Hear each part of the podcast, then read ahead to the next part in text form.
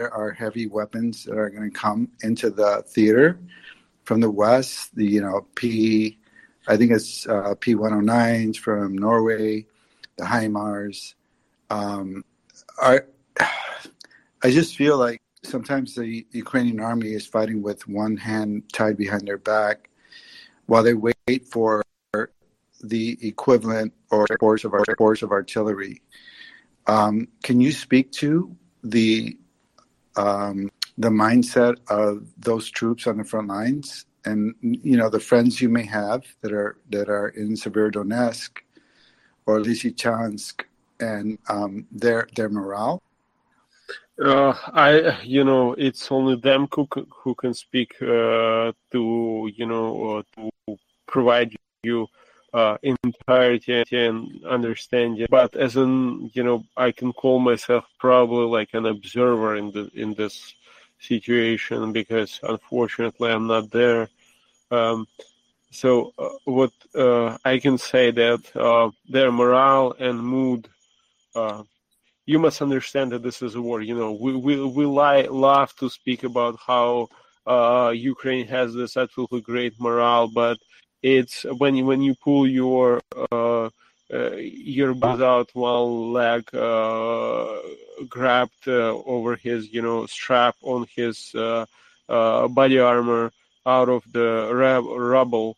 Um, uh, there is not much much morale in that. You must understand that and uh, no matter what is happening, it's it's a very heavy burden that they are uh, that they are bearing right now. Uh, so the moods are swinging from uh, you know uh, uh, when you see the news about HIMARS, um, like it goes up, and everyone like is like, finally we're gonna get them. but then you know like like with alcohol or with drugs, you know. Um, reality kicks in oh we need three months or we need a month to deliver those or it's to be only only 12 12 units um, it's to help but uh, the war is on their shoulders they're paying with their lives and even though they understand that they uh, uh, you know we have the understanding that uh, whoever i speak with even if with the people who have uh, been through terrible uh, literal terrible things that you know it's it's really hard to convey here. Uh, they still have you know they they talk about no it's uh, uh it's not when we don't say like it's not when war gonna be over they say it's when we're gonna win. So in this term the morale is high but that uh, uh, it's it takes a lot of uh, toll courage a lot of uh, people panic, uh, people people give up, uh, people you know go through oh, so many things uh, that you as uh, sorry not you I don't want to like for you when I say you I mean like an average person living in the in the country where there is no war like me at this point.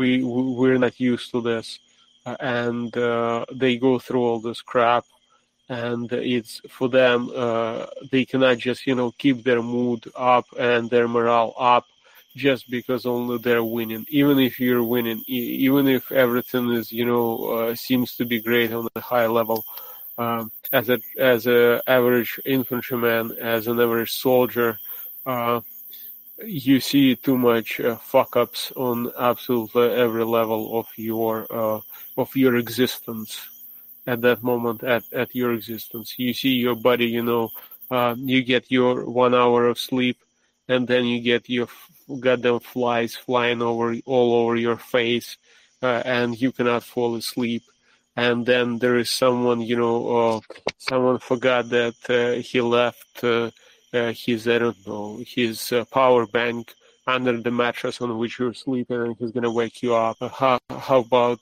you know uh, morale, morale right now? So this is a quite uh, uh, intense uh, situation where uh, no one, uh, no one, uh, there is there are not many people in the world who can withstand this this this this war and you must understand that morale is winning. And when you see journalists, for example, taking an interview, I've seen multiple, uh, rep- you know, uh, reports where they show bad morale of the troops. Well, hell yeah, uh, in the in the war you will find troops with a bad morale. Uh, what about you? What about when you wake up and you have not, you had a toothache, for example, and then in the morning i don't know your cat jumped on you and and trying to you know ask you to get him food how how about your morale uh, at that point so it, it's quite hard to estimate it but uh, the only thing that unites every soldier right now and every person who, who i've spoken with uh, my buddy, my, my uh, you know, people who I've met. I've met a lot of people, you know, remotely, uh, who uh, people ask me to help them uh, with the equipment, and uh, the only thing that unites us uh, right now and and shows the morale is that when when we when we're asked when we talk about like when it's to be over, we we talk about only one thing: it's it's to be over when we win it's not going to be over, you know, when the war is over. No, we don't speak about when when the war is going to be over. We don't speak when, you know, uh, uh, when the war will stop. We talk about no when when we're gonna win, and that's uh, the uh, you know the description of the morale that there is right now. And but don't try to uh, you know drop it to, to the lower level when when you have your you didn't sleep the whole night. You had you were under the fire, and you have you know your body trying to get your power bank during the two hours that you you have to sleep under from under your mattress uh, your morale is, is is not working pretty well at that point. But overall, it's it's all different. Thank you, Constantine. That's a very visceral um, expression, and I I thank you uh, for sharing that. I, I, was just going to say, left, left his power pack under under your mattress. That sounds one hundred percent like something that actually happened to you, and you're regurgitating it. yeah that's that's uh, happened to me uh, so many times like uh, not exactly the power bank but uh, it's just you know one of the one million things that happen and that that's one one of the million things that i hear that is happening. Or as soon as you put your head down and you you you it feels like you you just close your eyes and there's a flashlight in your face. You're on fire picket yeah that's that's we all i think we all went through this uh, who, who have been uh, on, on, that side of the river. Yeah there's uh there's definitely there's definitely very little glamorous about much stuff being about being a soldier. Uh it, it, it takes it takes a certain type and uh uh I look back at like some of the stuff I did, and it wasn't like nearly as grindy as what you must have went through in in 2014 uh, you know, you're that's that's a whole other level, and I definitely appreciate uh, you coming in and sharing with everybody. With that, I don't know who was first, either John Ridge or Brian Cass. I think we'll go. John Ridge talks all the time, so we're going to go with Brian. I haven't seen you before. well, I appreciate that. Um, I'm, I'm in New Jersey. Um, there's a lot of Ukrainians here. Um, and my grandfather fought the Germans in World War One. Uh, my dad was on a destroyer in between Korea and Vietnam and didn't have to see any action. But I wanted I wanted to throw out something from the macro level because we have a lot of smart minds in the room, as as there always seems to be in the Walter Report. Does anyone think that NATO will become a semi-proactive um, entity uh, and um, you know, I know there's a lot of been there's been a lot of people that have been talking for the last uh, what what are you into this 120 months or 120 days now? Sorry. Um, if NATO was a more proactive entity, would we be looking at a different landscape? And should NATO be a, a proactive entity as opposed to a defensive entity? And I just wanted to throw that out there uh, hasn't been talked to, uh, about a lot. There's been a lot of frustration. Obviously, we're looking at genocide um, being perpetrated. So I, I, just wanted to throw out throw that out there. Uh, could could NATO be more no. proactive? And and if and if they were, how how would we go about it, or is this just a pipe dream? We wouldn't honestly. We wouldn't. Uh, if if we were going to make NATO an offensive force, we probably would have uh, garnered that support after September 11th, and that's when we created what was referenced then as the Coalition of the Willing, which more or less was a combination of NATO and non-NATO nations. I think Japan jumped in on that. Even that's the first time they've sent people overseas for anything uh, since World War II. But um, no, we're not going to rewrite the rules for NATO. NATO is a defensive organization. It is meant to deter wars, not to engage or create them. It has worked beautifully heretofore now.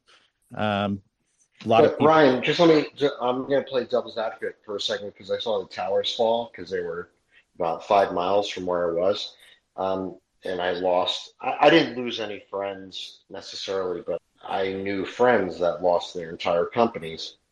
Can't an entity like NATO change over time? Or am I being naive here? We we don't need to rewrite the rules for NATO. It would be a, a separate engagement altogether. That's kind of what I was getting at was that we didn't rewrite the rules for NATO post 9/11. Uh, we just created a coalition of the willing and went to our allies, many of whom were NATO members, and said, "Hey, outside of NATO, we want to go kill some terrorists because they're doing bad things to civilians and we don't agree with that. And we signed up a bunch of NATO members and non NATO members. And that was a totally separate deal above and beyond what was going on with NATO. Whether you agree with it or not, all I'm saying is it was a, a side issue. We created a coalition of people who are willing to engage in that. We are not going to create something similar here because Russia is a nuclear armed state as far as I know, they have more uh, more bang in their nuclear arsenal than we do, uh, just by count of weapons involved. I I don't know kiloton how things match out doesn't matter. We're not going to engage in creating some similar coalition of the willing or converting NATO into an offensive force because we're not interested in starting World War III. We didn't start this aggression. Russia likes to spin things around and say that they're only taking a defensive posture here because NATO was encroaching on their borders, blah, blah, blah, blah, blah. Um, the the fact of the matter is we didn't take an offensive kinetic action towards NATO, NATO excuse me, towards Russia. Russia invaded their neighbor and if if at some point we have to, you know, defend Ukraine more directly. It it won't be because we turn NATO into an offensive mechanism. It's it's not the the international Western war coalition. It's a it's a defensive mechanism that was meant to deter Russia from doing exactly what they're doing now. And that's exactly why Ukraine wanted to join NATO because they feared something like this would happen all that said, m- multiple members who are in NATO currently are nuclear armed states. And nuclear armed states and democracies tend not to want to go to war with each other because very bad things happen when nuclear armed states face off on a field of battle. Um, we're the only country, the country I belong to is the only country who's ever used a nuclear weapon on human beings. And having seen what that does on such a large and indiscriminate scale. I hope it never ever happens again, and we need to do everything we can to def- deter that from happening again. The most likely place that would happen in the world right now is the country that has currently been invaded by a genocidal dictator. So anything we can do to deter him from thinking he needs to use nuclear weapons is probably a good thing for the world at large. And I'm off on a tangent here, so uh, I'll shut up now, and maybe we can get to another hand or two. Uh, Gurney, Goose, Alex. Actually, uh, John was next. Oh, John. Sorry, John Gurney Goose. Uh, he's way down in the list there, so he was up at the top, and I was looking at the bottom two rows. Uh, thank you, Ryan and Baudamus. Um, to briefly circle back around, I missed a good chunk of the of the drone conversation, but on the topic of anti-drone warfare, there there would seem to me to be two components to that. On the one hand, you obviously have your direct counter direct countermeasures to either destroy the drone or return it to its sender, or in some way, you know, disable it or interdict it, you know, from performing its you know design function.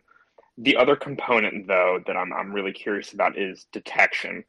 Obviously, with the smaller, low-flying drones, you know, infantry on the ground, they can hear them and respond accordingly with whatever means at their disposal.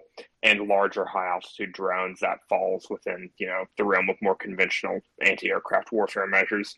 But what I'm, I'm curious about is, are there any technologies or systems in development to allow, you know, say, you know, automated detection of these smaller, you know, infantry deployable drones like little quadcopters, um, you know, to essentially, you know, kind of provide all weather, you know, detection, you know, independent of the infantry's ability to actually hear said drones. Yep. For, for the uh, DJI products, definitely. There's a commercial off the shelf product that will track their electronic serial number, their point of origin, their point of destination, their entire flight path. It will also give you uh, GPS coordinates on the drone operator, not just the drone itself. So that's the thing with some of those drones. You can set them up and calibrate them. My brother's trying to kind of a drone geek, so I have some firsthand experience with these things. Um, he's both built handmade ones from the motor to the little control panel and you know, bolted together the carbon fiber frame and put it literally put it all together himself. Um, and also the DJI products. But with the DJI stuff, you can calibrate that and set it down in the middle of the road somewhere and move a quarter of a mile away from the takeoff point and launch the drone. So you're nowhere near where it took off or where it lands and still operating it. Um, those things can operate up to a mile away, at least from where their their base point is. And if you modify uh, some of the equipment on them, like the transmitter or the receiver, I think if you increase the transmitter power, you can get them or change the frequencies on which they operate. You can get them to operate for much larger distances than they're licensed for by the FCC here in the U.S. Um, so yeah, you can detect them. Some of the more hobby ones are the toy drones that don't have some of the uh, programming in them, like the stuff you would just buy and give a kid to go crash on your on his neighbor's roof, are not really going to transmit tech uh, information that could be picked up and tracked. But definitely those DJI products and stuff of that caliber and higher are probably going to be sending out some signals that can be picked up. I think uh, Mriya Aid, and I don't know if Yehuda did directly, and I don't know how much he would even talk about this um, because we don't want to tip our hat to people that might be listening here and and you know gathering info. But I think they sourced some kind of drone that's actually made in Canada that doesn't have some of those uh, detectability pitfalls that the DJI products do. That is uh, Chinese manufactured equipment, and the Chinese government has access to DJI flight logs. They share all that information with local authorities in countries in which their product is retailed. So they could conceivably scoop up all that data uh, from flight patterns being flown in Ukraine and hand it over to the Russians if they wanted to. It's not out of the realm of possibility. I thought they were doing that. Uh, they probably are. I just wasn't going to make uh, fanciful claims here that I couldn't immediately back up with an article if somebody questioned me. But yes, they are doing that with uh, thank you, Ron. 95% certainty. Um, as a follow up to that, are you aware of any, shall we say, generalized systems or, or technologies that would allow for, you know, automated detection of, you know, drones generally, not just commercial off the shelf ones, but military, you know, grade drones that are not necessarily susceptible to some it, of these vulnerabilities? It would probably have to be some kind of like radar technology, not some kind of. In order for them to detect something like that, it has to be emitting a signal and transmitting some data. That's all they're doing with these off the shelf systems that police departments buy here in the US. They can set it up at a football game and turn it on. And if some jackass tries to fly his drone into the stadium and, you know, make a stunt, they have a record of everything that he did and they know where he's from they know who has it they know they get all that and it's by design that's how they're programmed and set up if somebody like my brother were you know to set up their own drone or wire up their own nobody can really trace that they're pretty untraceable because it's not emitting a signal that has all of that metadata, so to speak. Um, so yeah, there's workarounds for it. I suspect these are the ones or similar stuff, a little more individually built or that doesn't contain all that uh, safety mechanisms because it's not intended for sale in the US or in Canada or places where they have rules and regulations on this stuff. You can just disable all that equipment. The reason DJI put that in that technology into their drones is because that's what's required by the FCC and the FAA in order for them to sell a drone over a certain size because conceivably if somebody wanted to do something horrible with that they could fly one into a commercial jet engine and you know kill a bunch of civilians. So they want to be able to trace those things. Major airports like you know san francisco or la or chicago or um, you know the dc area any big airport is going to have some countermeasures already in place that kind of keep some of this stuff from happening. They can kind of interrupt that crap from the get-go but they have stuff we don't know about i i don't have any security clearances i don't know anything special like that um, i'm just speaking off of what i know from open source intelligence information um, and it's not intelligence it's just geek hobby background info um, I actually saw uh, a video not long ago. That I, it was a Canadian airport. I can't remember, but they were using the Fal- the Falconeers to engage drones. So these guys yeah. that have Falcons, and I don't know if the the listeners weren't aware, uh, some airports will actually employ a guy that has trained Falcons go out there and kind of scare the birds out of the aerodrome. And uh, they they had videos of these Falcons taking out uh, domestic drones you know, knocking them out of the air.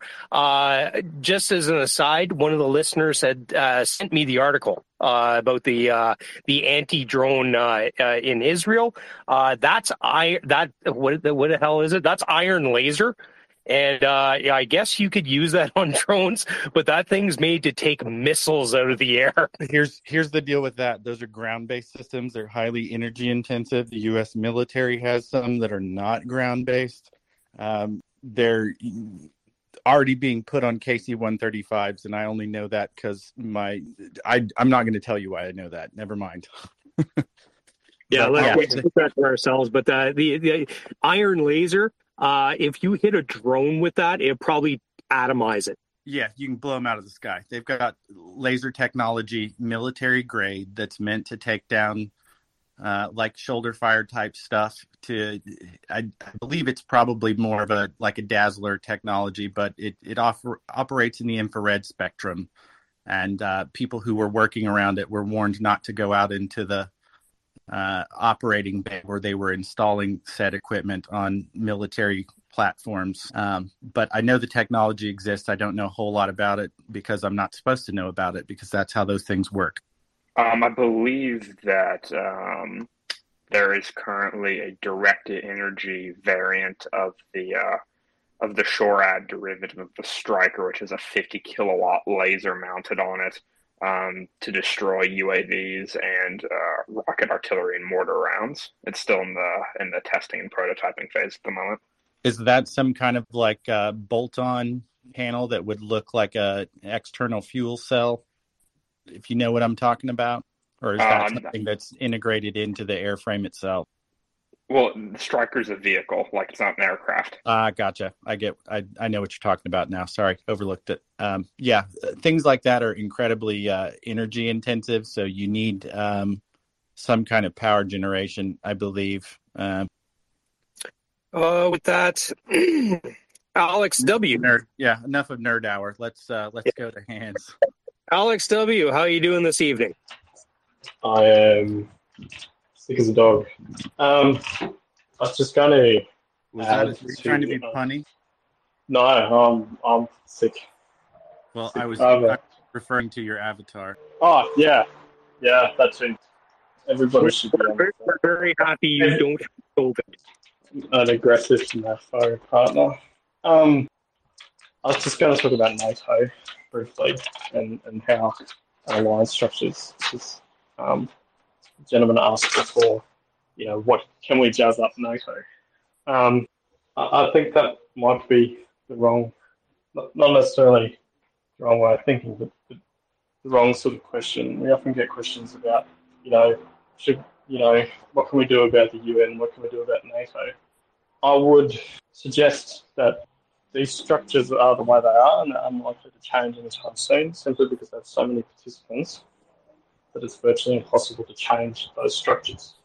What we have seen is the development of alliances and agreements, primarily driven by the US, outside of those structures that can work in such a way to leverage influence and soft power in order to push those organizations into action.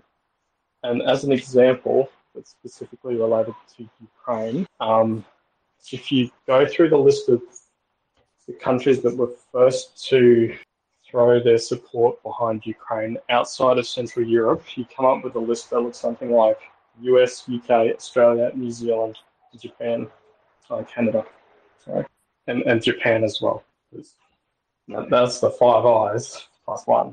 Um, so those countries, that arrangement has clearly played some role in leveraging influence and soft power in order to achieve a, a, a policy outcome that was desired by all those countries. So if you see what I'm driving at, things have developed.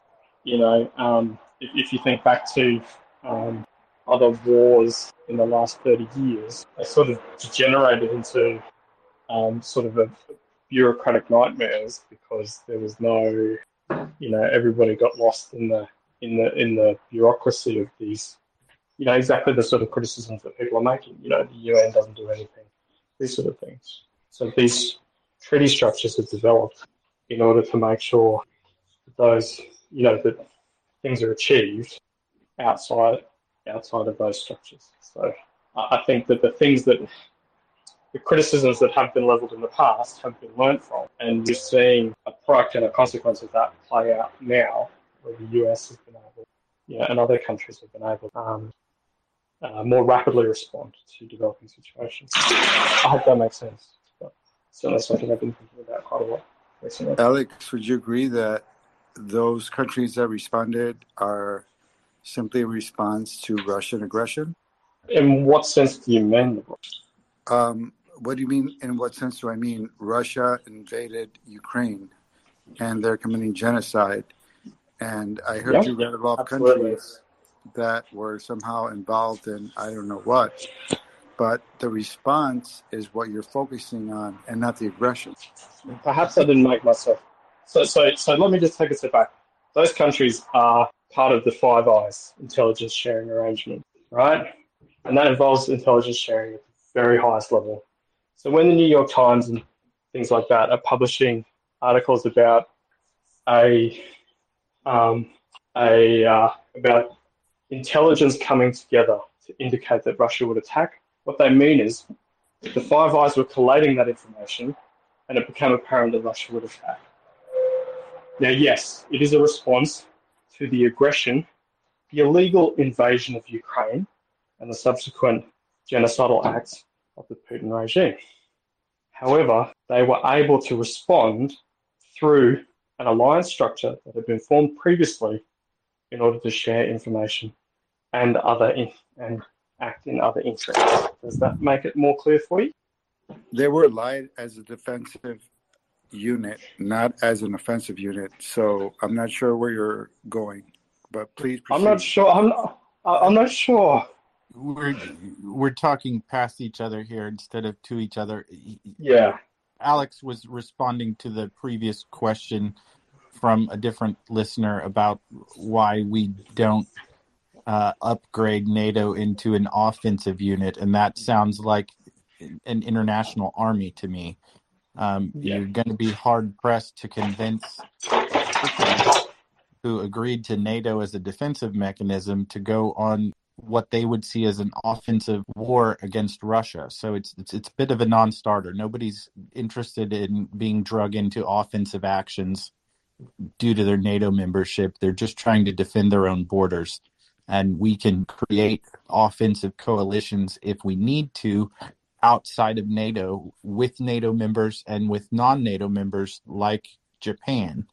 Um, all that said, this is kind of a red herring conversation we're off in the weeds here because nobody's going to create a coalition to invade Russia. That's why Russia has a massive nuclear arsenal, and that's why we have been hesitant to institute a no-fly zone. If Russia didn't have all their nukes, you bet your ass the United States would have imposed a no-fly zone months ago. Uh, so we're, I think we're Yeah. We're chasing our. That, that's absolutely right, Brian. My only my, my point really was when you boil it down boil it down is that when people make when people ask these questions or make criticisms of international structures, there are already parallel structures in place that have been developed from Well, and they were developed. thinking of work, working around those the the log jams that occur within those structures. Yeah, we, we, I'm not we suggesting that tweak NATO Yeah. to, to create an offensive coalition. That's that's not what NATO Yeah. was designed for, and yeah, people would drop out of NATO membership before and people people now are clamoring to join NATO for a good reason because they want to be defended from aggressive action and actors like Russia. So we nobody's going to be clamoring to join NATO if NATO suddenly changes its charter to pursue offensive actions uh, to defend non-NATO members. It's it's Yeah. no. and and the other the other criticism often is, oh, you know, the UN Security Council doesn't do anything. It's all deadlocked, blah blah blah. Well, you've got these parallel structures that allow you to um, bring soft power and influence to the table, even without necessarily having that, you know, to influence how those bodies operate. Anyway, as you say, it's a very um, very esoteric Alex. discussion, but Uh, appreciate your commentary. Can you name one country that wants to join the new Soviet Union, aka Russia? Can you name one country that is excited about joining Russia? It's not I'm- happening. I'm really struggling to see your point here, liberal. I'm, I'm not sure why you feel you have to attack me. I'm actually feeling a bit attacked. What's going on, mate? I, I think we can we can put the whole NATO NATO thing to bed. We kind of uh, I think it's best we. I think it's best we just move on. we're here now. Let's Uh, move you on know, the you know- conversation. Brian, did you have another follow-up question? I, I did, Ryan, and thank you. I, I know that you guys know Patrick Fox, who was a contributor here uh, for a while and on multiple other um, Yeah, he drops in from time to time still. Yeah, yeah, no, I appreciate that, Ryan, and I, and I totally appreciate your take. And I wasn't saying that NATO should proactively invade other countries. I am saying I was just like positing or throwing it out there, and I'm asking for your input. Would obviously we'd be better off as a planet if NATO was a little bit more proactive, and it doesn't have to mean boots on the ground. It doesn't have you're you're Ryan, you're drawing a very very literal distinction there. I'm I'm saying, is there another way that we could have truncated this war? Is there another way we could have preempted this? Um, the, uh, calling it a war, genocide. Uh, I'm I'm just saying, Ryan, in in your perfect mind's eye, is NATO what it should be? Could NATO be something different? No, Because NATO's we're- exactly we're here- well, be just don't inter- don't interrupt me. Just let me finish. Three-year-olds are being raped, okay, and, and they're not being raped in your neighborhood. They're being raped in someone else's neighborhood, and people are being slaughtered in someone else's neighborhood. So it's very easy for us to answer these questions on Twitter, but I, I, I I, okay, I get what you're I'm saying. just gonna I'm I'm gonna end it with that. I'm just gonna sit back and listen. Thank. Okay. Um, you asked if NATO was what it should be. Uh, I would say yes, NATO is exactly what it should be. Some of the uh, issues or uh, growing pains, for lack of a better term, that we're having right now in NATO member states' ability to contribute surplus weaponry or uh, not even necessarily surplus, but to have enough weaponry on hand, military grade equipment that could be donated to Ukraine at a time when it's needed, we are in a bit of a pinch because some NATO members were not contributing their full 2% of GDP or whatever the you know contractual obligation is for a period of time. That's water under the bridge at this point. Yes, they should have been contributing a, a larger number. No, they weren't but it's neither here nor there at this point in time. it, it is what it is now. And what needs to happen is we need to defend Ukraine or we need to enable the Ukraine to defend itself against Russian aggression. So um, I, I do wish that France was more flush in military equipment right now and a, a bunch of other NATO members, and we're happily sending more to the front line in Ukraine. But uh, wanting one hand and shit in the other, as they say, and see which one fills up first. We're in a pinch right now, and people in Ukraine are dying. Children are being raped, exactly like you said. I, I feel you. I agree with you. Um, but, you know, just because we want all these countries in Europe to give more weapons to Ukraine doesn't mean they have the capacity or the um, the spine to do it, the the political fortitude.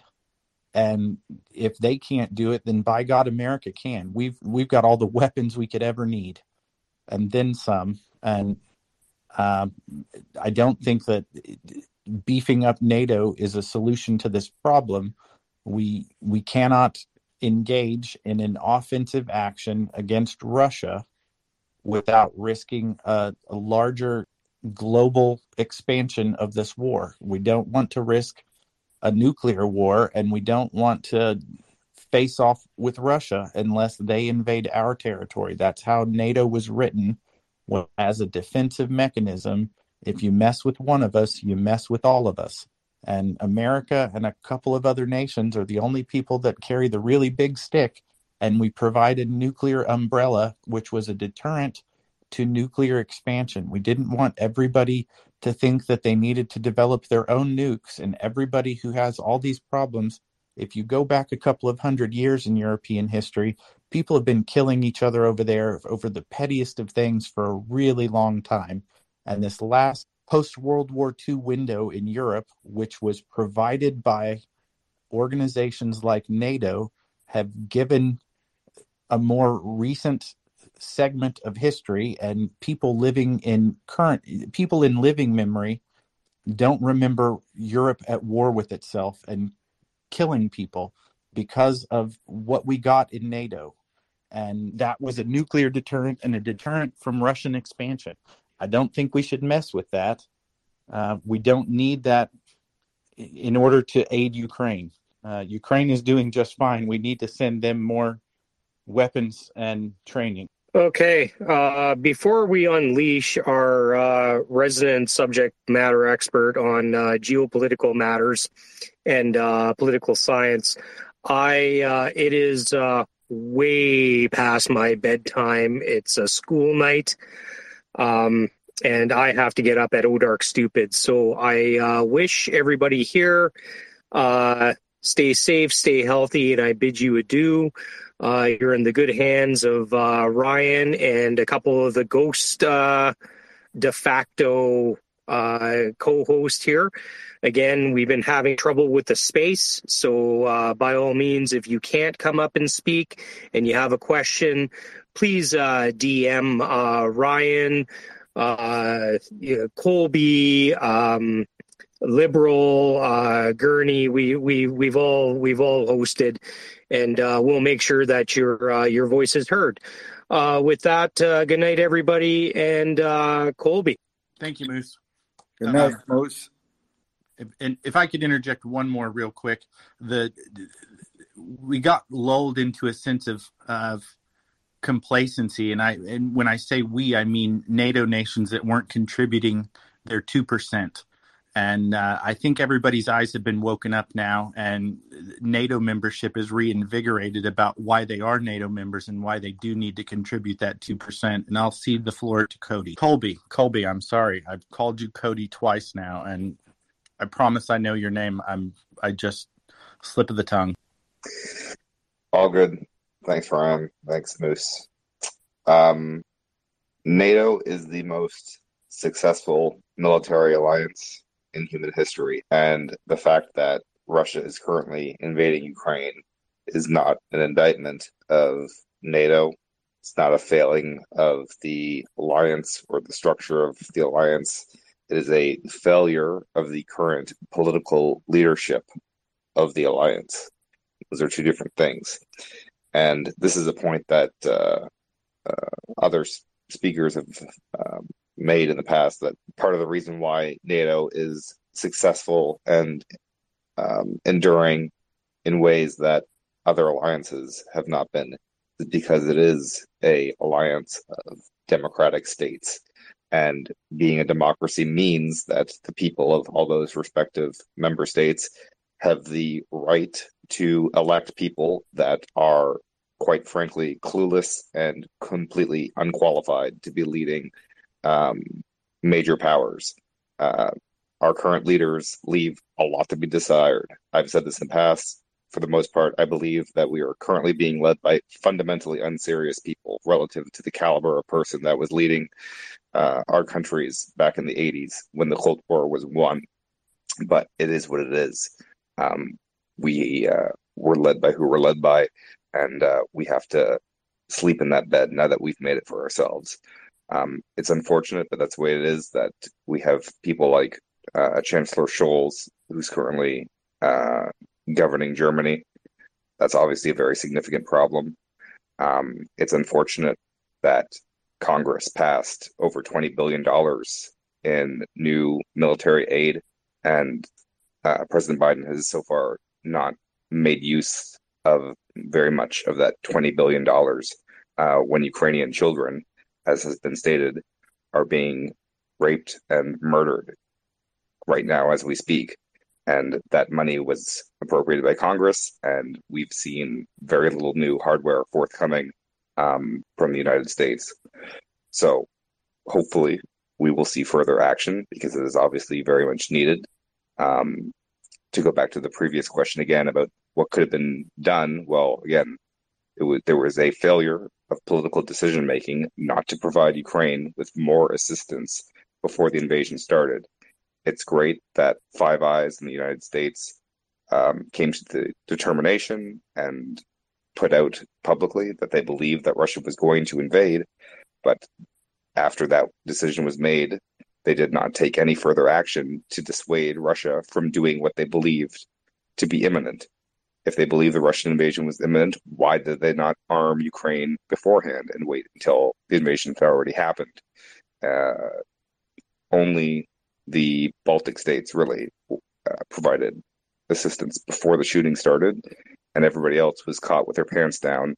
And it took weeks to get uh, hardware into Ukraine to help them defend their country. And that is a political failure of the leaders that we here in the West elected into office. And that is their failure. It's our failure as well, because again, we should we need to do better as citizens of democratic countries and elect more serious people who spend more time thinking about these very important issues.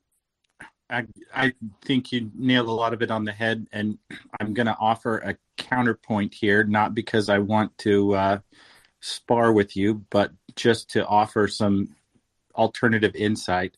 I think the argument or the calculus uh, for not arming Ukraine was that they didn't want to provoke Russian aggression and uh, we've all since learned that the only thing that provokes Russian aggression most, the thing that provokes Russian aggression most easily is weakness or uh, a lack of weapons on the other side. So uh, we we learned the hard way that uh, you know peace through strength is sometimes the the best option. But yeah, I think the the powers that be at the time were were trying to claim that to uparm Ukraine to head off this war would only incentivize Russia further to think that they needed to invade Ukraine. And yeah, it, then it, it's catch twenty two situation. Uh, Portland, go ahead. And then Colby, if you want to cut me up, go right ahead as well. No, I, I would I would just say that uh, you know that logic is faulty again because uh, if you are. believe if if you believe that the invasion is imminent, then arming Ukraine has no impact uh, because Russia's already made the decision to invade. The invasion is imminent, so how can you, um, yeah. you know, increase exactly. the likelihood of, of aggression?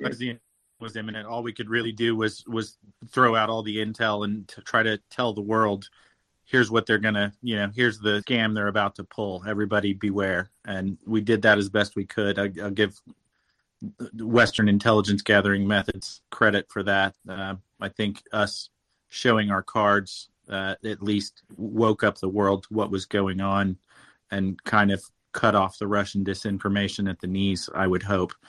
Um, Portland, can you go ahead? I know you had your hand up, and then I want to give Ace a chance.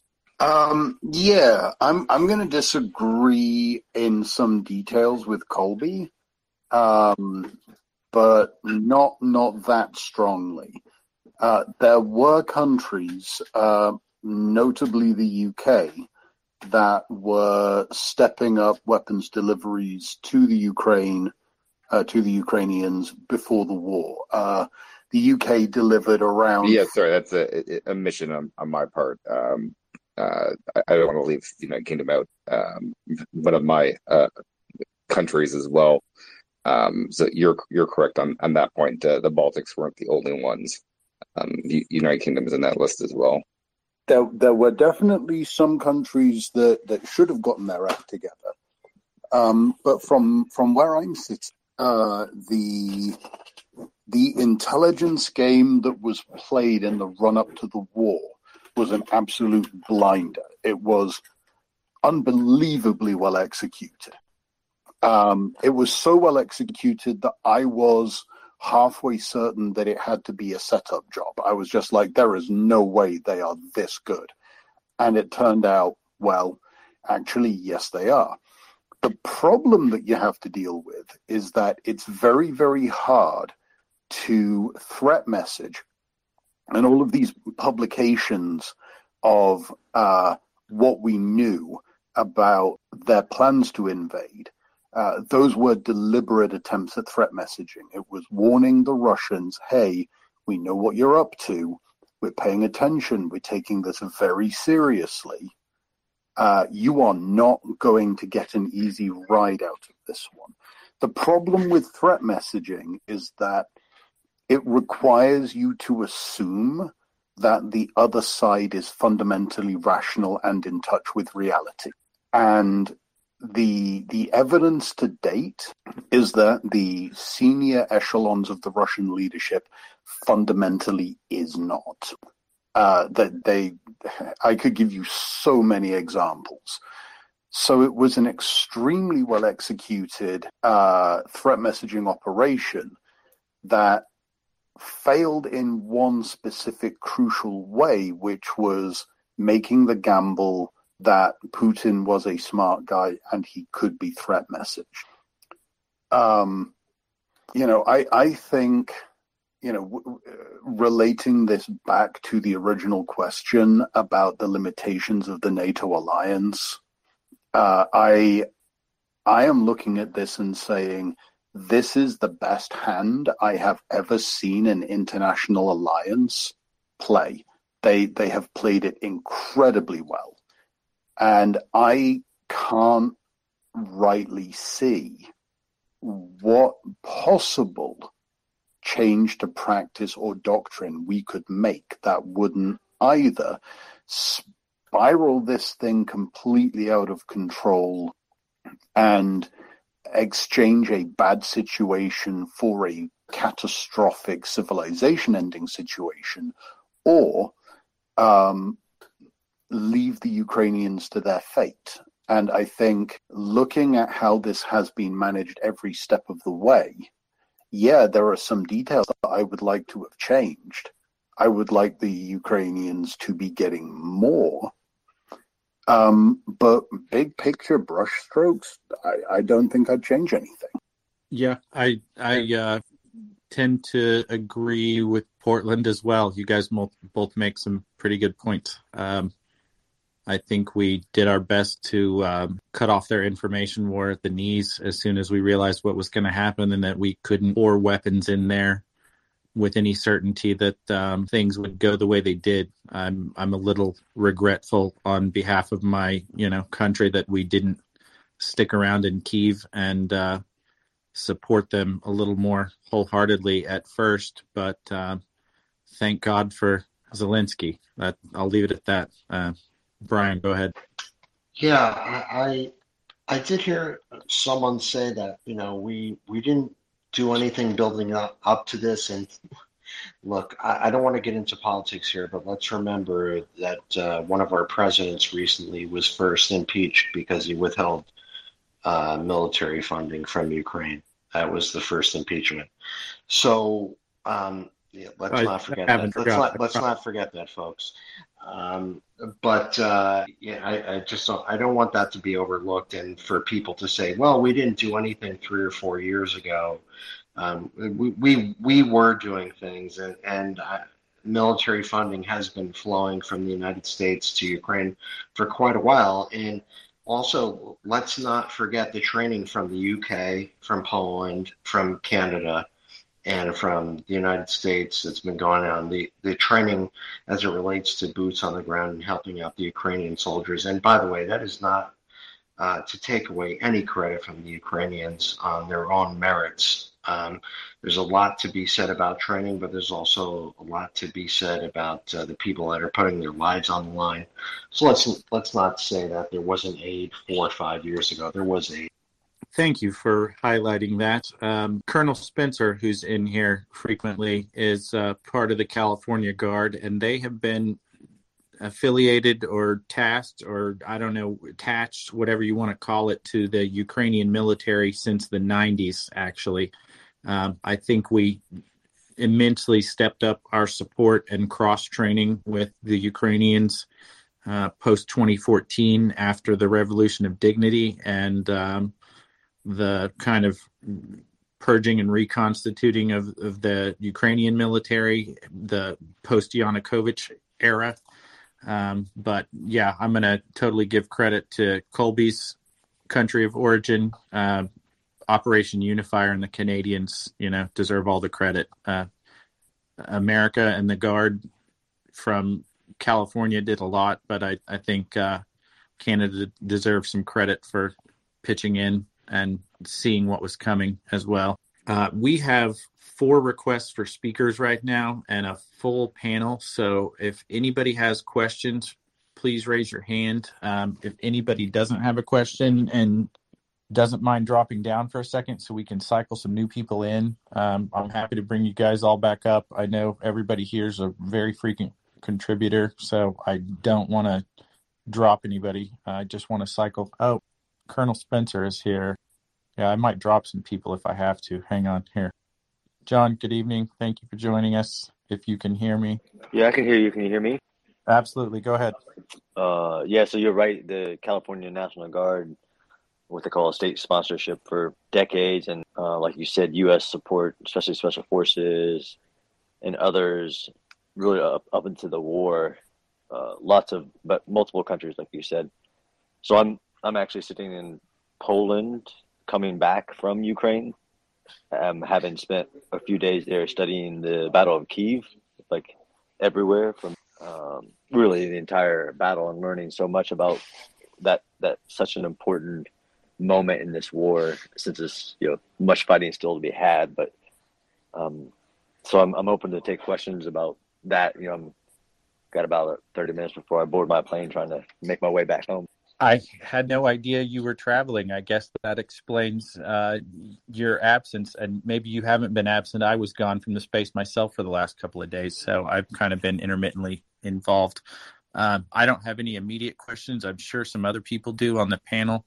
Um, I'm intensely curious, but I'm sure everybody else can probably pepper you with questions for the next 20 or 30 minutes. Liberal, go ahead, and then John. Colonel Spencer, thank you for staying awake. Um, do you have an opinion on the battle at Severodonetsk, and if the Ukrainians are content with pulling back strategically, falling back, not retreating, but falling back and um, creating a kill box in Severodonetsk?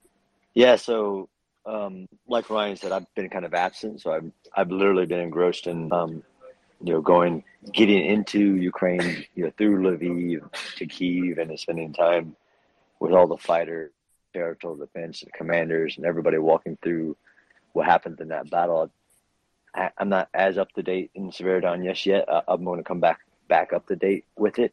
Um, you know, I did speak to like Malcolm and a couple, a couple other people that we know in the group, uh, it's it's a heavy fight. Um, I don't, you know, content to fall back. You, like you said, there there's variations of military tactics, and where there's um, offense, defense, and then defense. You have various forms like delay and retrograde and things like that. Um, I, I know that it's difficult to pull back and create a, de- a kill zone in your own city. Um, we have seen in the beginning stage of this that exactly that, right? So they pull back, let the Russians come in and think they're comfort, and then dominate them in urban warfare tactic, um, which they did.